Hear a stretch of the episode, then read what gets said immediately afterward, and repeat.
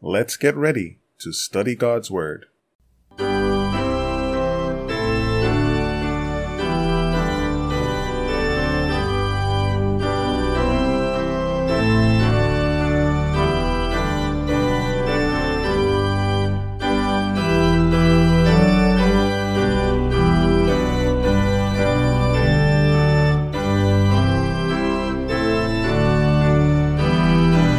Greetings to one and all.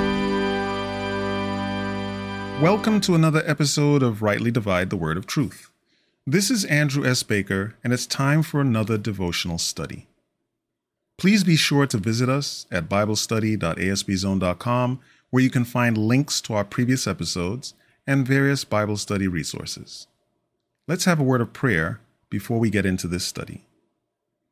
Dear Heavenly Father, we thank you for your mercy and your goodness. We thank you for your love to us. We thank you for watching over us. We thank you for granting unto us your Holy Spirit that we will be able to rightly divide your words of truth. In Jesus' name, amen. Today's study is entitled The Need for Balance. And our passage for this study is Luke 11:42.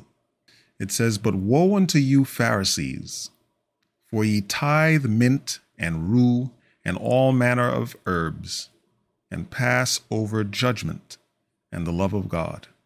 These ought ye to have done, and not to leave the other undone." Okay. The reason I picked this verse it's not for the typical reason.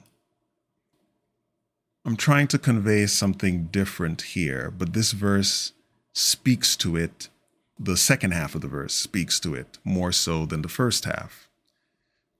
Jesus is having a conversation with the Pharisees at this point, and he's making a note to them that they focused on one set of things and ignored another set of things that they needed to do, right? These ought ye to have done, and not to leave the other undone. So Jesus was not telling them you shouldn't tithe. He was saying you're passing over judgment and the love of God, which is more important than the tithing, but you needed to do both. And the reason I call this the need for balance is that oftentimes in our lives, and I know I struggle with this, there are a lot of things that need to be done, a lot of things that I feel need to be done.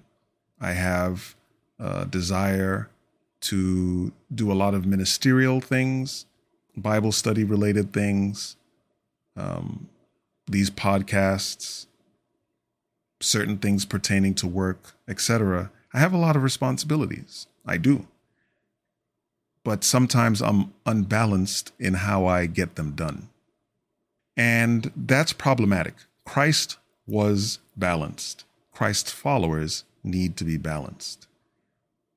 We need to make sure that whatever the responsibilities that God has laid upon us, whatever the tasks that lie before us, that we prioritize things such that all of what needs to be done gets done by the grace of God, right? You can obviously run into problems if you just do everything in human strength. And certainly we are tempted to do that at times and may even fall into doing that at times. Sometimes we get caught up in the work and don't do what we need to do in terms of devotion, right? That's a common, sadly, it's a common complaint. There are many times where you can get so focused on putting together a Bible study to present that you don't take time to do devotions that you need for the strength for the day. There are times where you can focus on the spiritual um, shepherding that needs to be done, and you don't attend to other responsibilities that are also needed. So there's a lot of room for balance. And the Bible highlights that for us in a lot of different ways. One of the most interesting back to back passages is found in Proverbs 26, verses 4 and 5. And it says, Answer not a fool according to his folly, lest thou also be like unto him.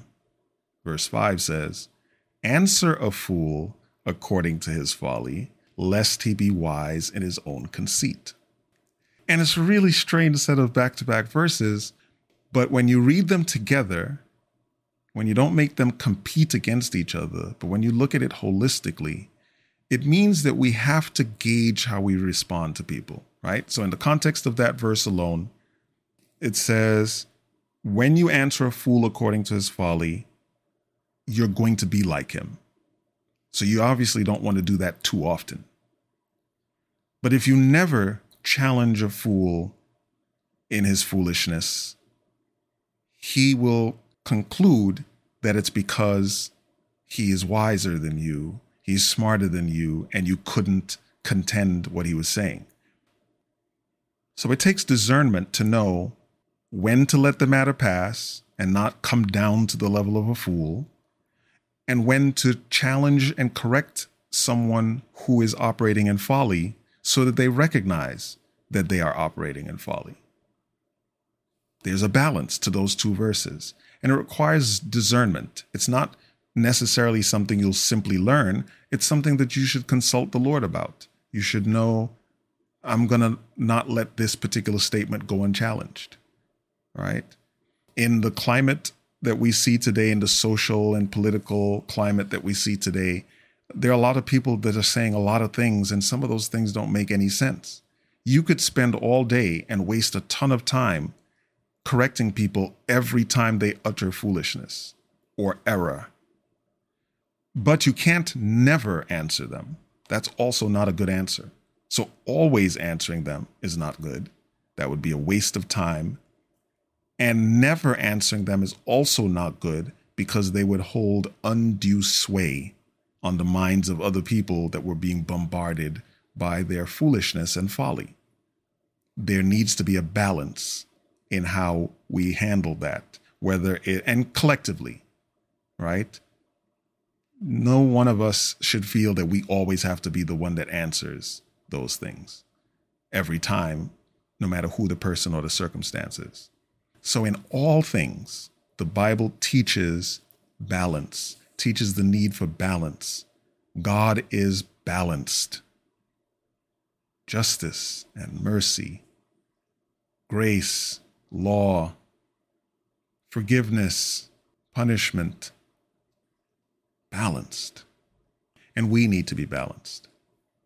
I'm not one who is big about New Year's resolution, but for those that are, now is as good a time as any to take some introspection, take time for some introspection, and look at the areas of our lives that require balance. And pray for discernment about how to implement that balance.